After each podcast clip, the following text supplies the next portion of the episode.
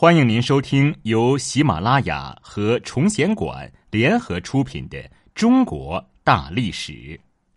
作者任德山、毛双民，演播蓝峰，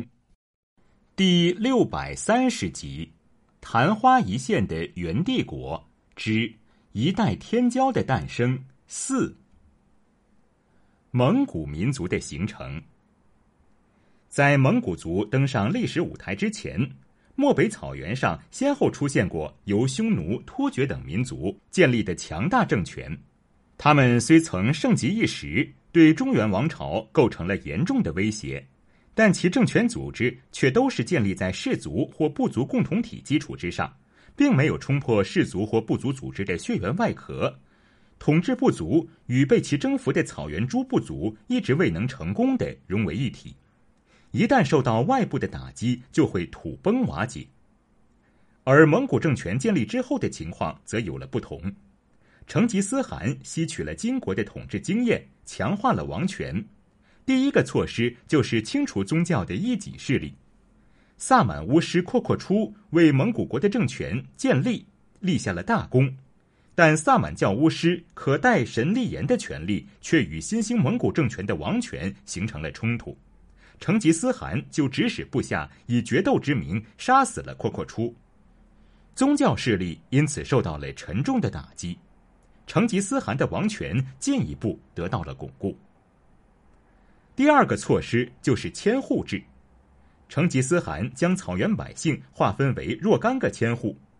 以前的对手诸如塔塔尔、克烈或乃蛮之类，作为部落群体被有计划的零散分配给混合千户。或是分散成为由其他人组成的千户的属民，千户制取代传统的氏族部族结构，而成为新的基本社会组织和国家单位。在千户制度下，氏族共同体逐渐分解，蒙古草原上原有各部族不再像以前游牧政治制下的被征服部族那样，能够保持自己组织的完整和相对独立。蒙古民族逐渐形成。元朝虽然在十四世纪下半叶灭亡，但在蒙古草原上再也没有像匈奴、突厥、汗国崩溃后那样出现新的统治民族了。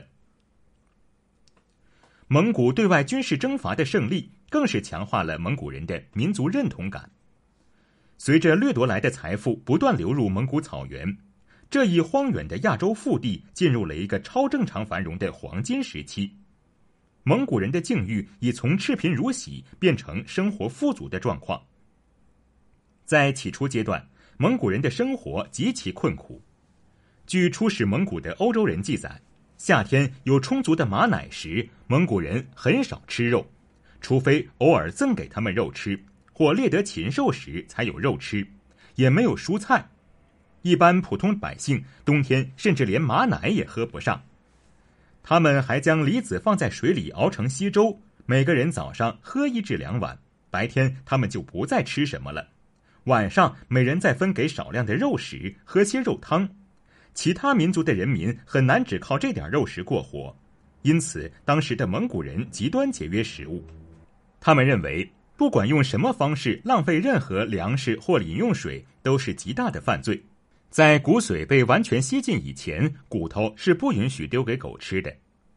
而在取得一系列对外战争的胜利之后，蒙古贵族过上了可以天天饮酒作乐的生活。同时，由于蒙古军队征服了许多部族，蒙古贵族开始推行民族歧视政策，即使普通的蒙古人身份也得到了很大的提高。初使蒙古的教皇使者就注意到。不管照料那些诸如王公的外宾的蒙古人出身多么微贱，也总是走在这些外宾前面，并且总是占有最前面和最高的座位。实际上，恢复成吉思汗时代的荣光，也成为以后蒙古民族团结一致的重要动力。而蒙古族也多以成吉思汗的子孙自居。